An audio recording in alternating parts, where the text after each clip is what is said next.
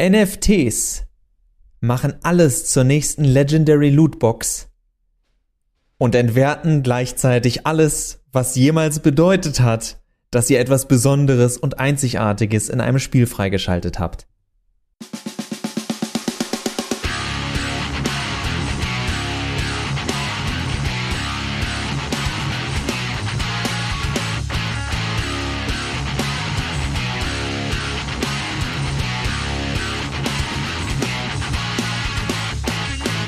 Und damit herzlich willkommen zu Mehrspieler, dem Podcast über Videospiele und Blockchain. Jetzt neu. Auf daran geht die Welt zugrunde. Jetzt kaufen. Und, und Robots and Dragons. Ja, wir wagen uns an so ein bisschen dieses heiße Thema Blockchain NFT. Was die Blockchain ist, will ich nicht äh, erklären. Googelt das selber. NFT kriege ich gerade noch hin. Ähm, soll ich direkt mal anfangen, Max, oder machen wir noch ein bisschen äh, Vorgeplänkel? Wie geht's dir so? Hallo, hallo. Lustiges Vorgeplänkel. Oh, mir geht's gut. Ich habe gehört, äh, hier im Ausland ist besseres Wetter als bei euch. Gehört, diverse äh, Strecken von Deutschland sind grau und eintönig. So wie eine Spielezukunft mit NFT. Und damit sind wir beim Thema. Was heißt NFT? Äh, ganz klar kann ich das auch nicht sagen. Ich glaube, es heißt Non-Fungible Token, also nicht fälschbares ähm, Element, wenn jetzt mal ganz frei äh, äh, übersetzt.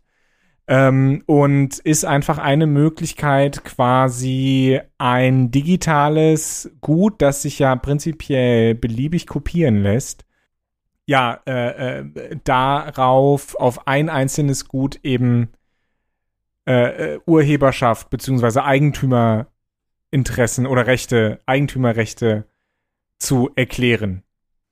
Und zwar, indem diese Rechte in das digitale Gut geschrieben werden und in die Blockchain äh, geschrieben werden. Das ja so ein äh, fortlaufendes Ding ist. Wie gesagt, äh, das zu erklären würde jetzt den Rahmen sprengen. Äh, schaut das einfach selber nach. Ähm, genau. Und vor zwei, drei Wochen äh, wurde oder haben Ubisoft äh, Electronic, nee, ich weiß nicht, ob Electronic Arts dabei war. Äh, Ubisoft, Square Enix äh, und wahrscheinlich Activision Blizzard gesagt, ja, hey, wir finden NFT total toll, das macht ganz neue Möglichkeiten für Videospiele, Dinger und ganz ehrlich, nein, das ist alles nur Verzeihung, Beschiss.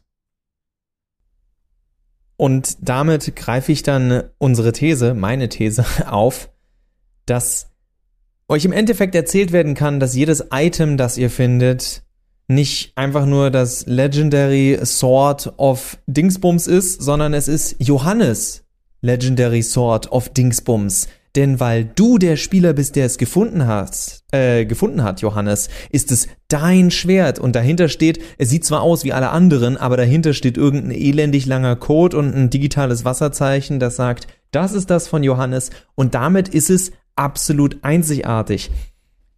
Kurz mal den zumindest. Genau, theoretisch zumindest, weil den Gedanken zu Ende gedacht, im Endeffekt ist nichts mehr einzigartig, dadurch, dass alles einzigartig ist. Es ist das Paradox des im Endeffekt trägt die, ihr geht alle zu H&M oder zu irgendeiner Kleidermarke, um zu sagen, ey, die euch sagt, seid individuell, aber wenn sie so erfolgreich ist, dass jeder da einkauft, laufen wir im Endeffekt alle im selben T-Shirt rum. Nur auf dem einen steht halt auf der Rechnung, dass Max es gekauft hat und auf der anderen Rechnung steht drauf, dass Johannes es getragen hat. Und das ist der Grad an Individualität, den NFT leisten können. Nicht, dass eine Quest auf euch zugeschnitten ist. Ich meine, so Blödsinn werden sie auch probieren mit KI und sonst was.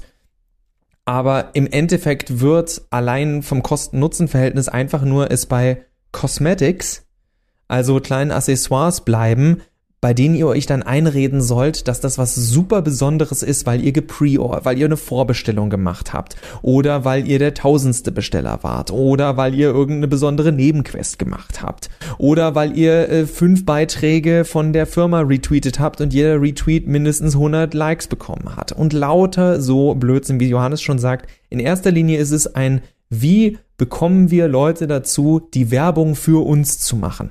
Äh, es ist nicht nur das, es ist halt auch bei den ganzen ähm, Erklärungen oder, oder äh, Absichtserklärungen, irgendwas mit NFT zu machen, der großen Publisher ist bisher auch offen geblieben, was denn jetzt dann genau da gemacht werden soll.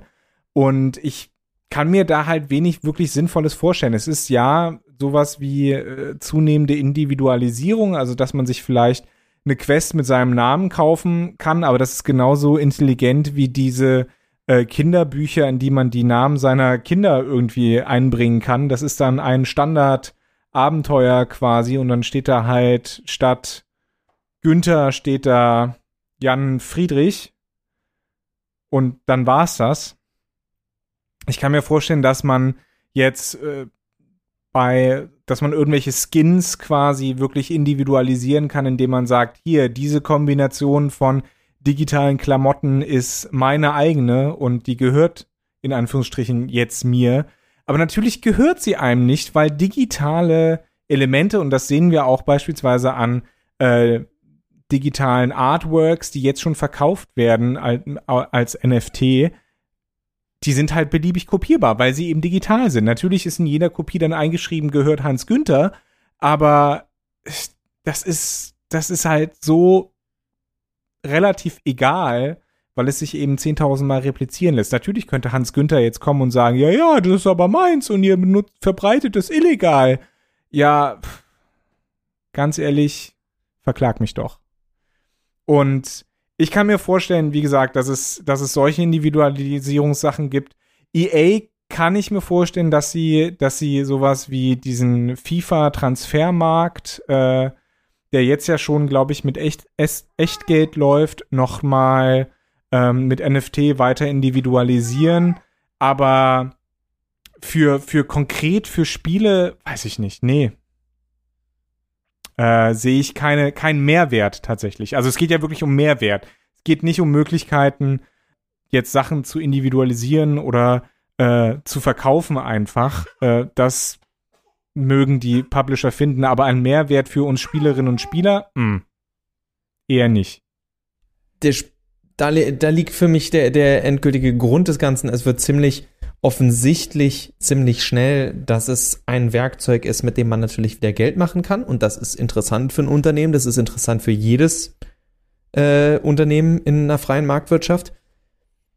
Und natürlich funktioniert das nur, wenn du dem, dem Spieler oder der Spielerin oder wem auch immer erzählst, hey, das ist total interessant für dich. Aber im Endeffekt ist es natürlich ein absolutes Überflussgut. Also wir bekommen am Ende irgendwas, was wir absolut nicht brauchen was vorher die Cosmetics waren, wo es genug Leute gibt, die sagen, ja, aber ich mag so Kram, ich, äh, ich find's nur doof, dass die dafür Geld verlangen. Ich denke mir, ja, aber wenn du es dann doof findest, dann musst du da auch einen Strich ziehen und sagen, dann verzichte ich jetzt eben auf dieses pinke Dante-Kostüm mit einem Einhornhorn und sag, nee, ist mir egal. Äh, das ist zwar ein netter Gag, aber ich werde nicht diese, diese Vorgehensweise billigen.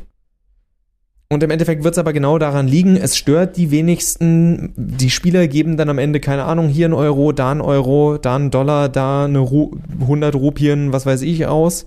Wo auch immer sie wohnen, was auch immer ihre Währung ist. Schwedische Kronen. Und dann fragt halt hinterher keiner mehr nach. Und es wird sich echt, egal was bei rauskommen wird, es wird ähnlich sinnlos sein wie viele der Micro-DLCs, die wir in den letzten 15 Jahren gesehen haben. Und die, die großen Firmen werden das machen, was sie immer machen. Sie werden es auf offiziellen Presseevents als, äh, oh hier, toll, guck mal, ihr habt wieder, äh, holt euch einen Season Pass, der ist 80 Euro wert. Was sind diese 80 Euro? Was ist dieser Wert? Johannes und ich haben oft darüber gesprochen, dass da ein absoluter Beschisswert sich rausgezogen wird und einfach mal in den Raum geworfen wird, weil äh, ihr könntet diese DLCs auch einfach als Teil des Hauptspiels mit rausbringen.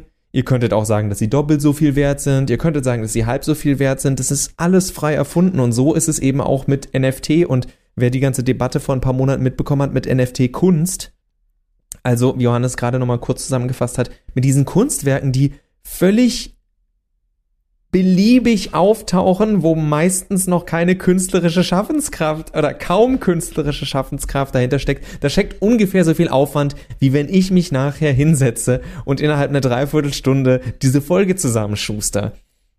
ich will mich ja nicht schlecht machen, aber es ist nicht so viel Arbeit. Und äh, wenn man dann hört, dass so ein NFT-Bild für teilweise sonst wie viele Millionen über die digitalen Ladentische oder Sammlerauktionen geht, dann fragt man sich, was ist los bei den Leuten. Aber, um den Punkt wieder zurückzubringen, für uns Spieler, ähnlich wie äh, an der Börse, werden es immer kleine und überschaubare Beträge sein.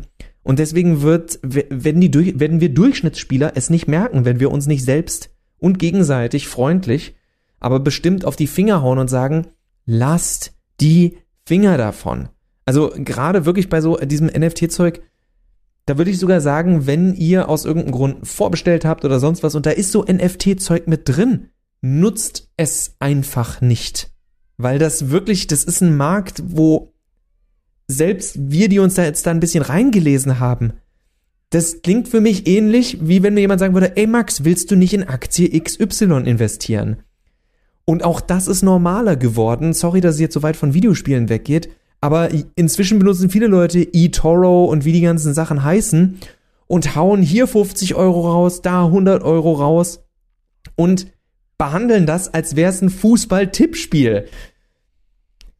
Das Ding und ist, das, Max, es ist ein Fußball-Tippspiel. Ja, und das ist einfach nur Glücksspiel. Leute, das ist das, worauf wir hinaus wollen. Es ist, es ist einfach nur ein Glücksspiel, das euch Endorphine gibt für eine Sache, die ihr sowieso schon rezipiert, um Endorphine ausschütten zu können. Das, das Videospiel selbst sollte euch eigentlich diesen Effekt bringen und nicht, dass ihr denkt, haha, ich habe darauf gesetzt, dass diese Woche 74 Mannschaften äh, 74 Spieler, die mit der Mannschaft FC Barcelona spielen, mit drei Toren oder mehr gewinnen.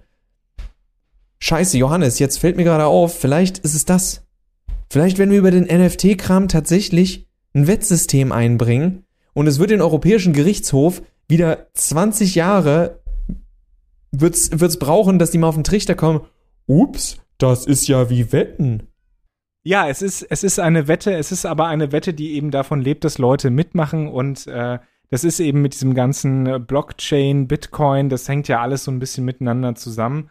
Und ähm, da gehören auch NFTs rein und das funktioniert eben nur, weil viele Leute sich wirklich verblenden lassen von ähm, dem Versprechen, ja, kurzfristig Geld zu machen, weil, weil das, das ist einfach der Punkt bei NFTs. Das ist eine neue kleine Blase, ähm, die von, von der gesagt wird, da, da müsst ihr jetzt rein investieren, ganz am Anfang dabei sein und dann könnt ihr ganz schnell ganz viel äh, Geld machen. Aber Geld machen eben nur die Leute, die ohnehin schon da rein investiert haben und äh, ihre, ihre Schäfchen quasi ins Trockene gebracht haben. Also es ist, ähm, ja, es ist kein faires System, es ist kein sinnvolles System. Und jetzt nochmal zurück zum Thema Videospiele, vor allen Dingen äh, im Zuge der Ankündigungen quasi ähm, von, äh, von EA, Ubisoft und all den großen ähm, NFTs irgendwie einbauen zu wollen, haben viele Entwickler gesagt, ihr wisst schon, dass das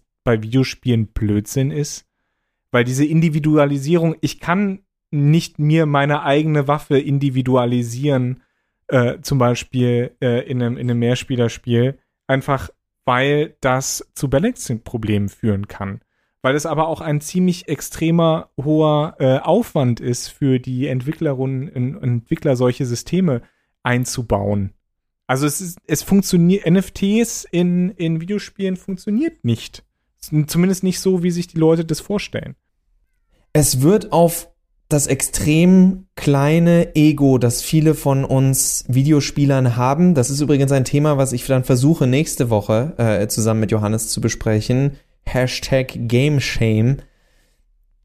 Äh, wo ich darauf hinaus will mit dieser, mit dieser Anspielung ist, dass, dass es so Sachen sind wie, was am Anfang mal gut gemeint war bei so Kickstarter-Sachen. Du, du kickstartest es mit und dann ist dein Name irgendwie mit im Abspann. Und ich kann mir tatsächlich vorstellen, dass AAA-Studios, die null abhängig sind von uns, dann einen machen von, oh, du hast das Spiel pre-ordered, dann ist das eine NFT-Version, die du bekommst. Das Spiel, das du bekommst, hat Hans Günther mit drin im NFT-Code dahinter. Das kostet die genau einen Klick, das zu machen. Und der Spieler kann sich einreden, das ist seine ganz persönliche. Da, da hat liebevoll hat, die der CEO von Square Enix selbst gepflanzt, großgezogen, gebacken, sucht euch eine Metapher aus und dann das Ganze verpackt, noch ein Küsschen draufgelegt und gesagt, Hans Günther, ohne dich würde es so ein Unternehmen wie Square Enix nicht geben. Du bist der Beste. Arigato gozaimasu. Ähm, und da, da, da kommt in mir wirklich alles hoch, weil ich mir denke, ey, ich will nicht, dass es so viele leichtgläubige Menschen gibt, aber wir sehen leider am DLC-Modell, dass wir uns immer wieder reinlegen lassen. Ich nehme mich da auch nicht aus, äh, weil ich ja selbst, auch wenn ich es oft schaffe, Nein zu sagen zu so Sachen, weil äh, mein Gen, die gehende Lehre meines Portemonnaies, nein, aber äh, tatsächlich ein bisschen finanzielle Vernunft dann bei mir ist es, ist es immer wieder, weil ich mir denke, äh, habe ich das Geld? Aber ich denke immer wieder drüber nach. Wie gesagt, der Punkt ist halt wirklich einfach, dass die Leute glauben, sie könnten damit irgendwie Geld machen. Äh, das ist aber, wird aber nicht der Fall sein, ganz ehrlich. Deswegen ähm, naja, die Firmen schon. Der, der, einzige, das einzige Anwendungsszenario oder die, die Anwendungsszenarien, die wir jetzt hier generiert haben, erscheinen mir noch halbwegs realistisch, aber ich glaube, das wird auch nur zwei oder drei Jahrgänge von zum Beispiel FIFA betreffen und danach wird das Ganze wieder in der Versenkung äh, verschwinden, nehme ich an. Vielleicht bleibt es auch, aber es bleibt ein hochvolatiles, naja, Tippspiel oder Glücksspiel. Und äh, es ist, bleibt zu befürchten, dass es Tür und Tor öffnet für bestimmte Pay-to-Win-Mechanismen, auch beispielsweise in Multiplayer-Sachen oder vor allen Dingen in Free-to-Play-Dingern. Man stelle sich beispielsweise einen äh, Hayden in Genshin Impact vor, der dann irgendwie, der nur 500 Mal verkauft werden kann oder sowas. Und ich glaube, damit können wir das Thema auch ganz gut beenden. In diesem Sinne war das wieder eine Woche mit Mehrspieler. Wir danken euch für eure Aufmerksamkeit. Wir äh, hoffen, ihr habt von dem Thema entweder noch gar nichts gehört oder schon so viel gehört, dass ihr euch dazu auch schon Gedanken gemacht habt, die nicht allzu positiv sind. Wie gesagt, wir wollen hier erneut niemandem Videospiele madig machen, sondern wir wollen tatsächlich einfach nur, dass Videospiele einigermaßen Videospiele bleiben und nicht in diverse Sachen abdriften, die einem schon Teile des Sports vermiest haben und noch ganz andere Sachen, wo eben so Sachen wie äh, Wettbewerbsverzerrung und äh, Wetten Einzug gehalten haben und man sich im Endeffekt fragt, okay, also der Typ da gerade guckt jetzt eigentlich nur noch die Konferenz vom Sportspieltag, nicht weil ihn der Sport interessiert, sondern weil er sieben Parallelwetten laufen hat, die, wenn die Planetenkonstellation richtig ist, auch irgendwie klappen könnten und dann kommt er hier mit einer schwarzen Null im besten Fall raus und merkt nicht, dass er wieder 300 Euro in den Sand gesetzt hat. Wir wünschen euch, dass ihr da nicht auf die Nase fallt. Äh, wir freuen uns aber trotzdem, wenn irgendjemand meint, nee, ihr habt nicht an gedacht, dass NFTs total geil sind, dann lasst uns wissen. Also ich bin über, ich bin gespannt, ob uns da jemand überzeugen kann. Aber äh, nichts ist unmöglich, ne? Von daher das war Mehrspieler, Musik, Glory of Joanne. Ich bin Max. Das andere, das ist der Johannes. Äh, ja, hallo, hi, auf Wiederhören. Und wir hören uns hoffentlich nächste Woche wieder. Macht's gut.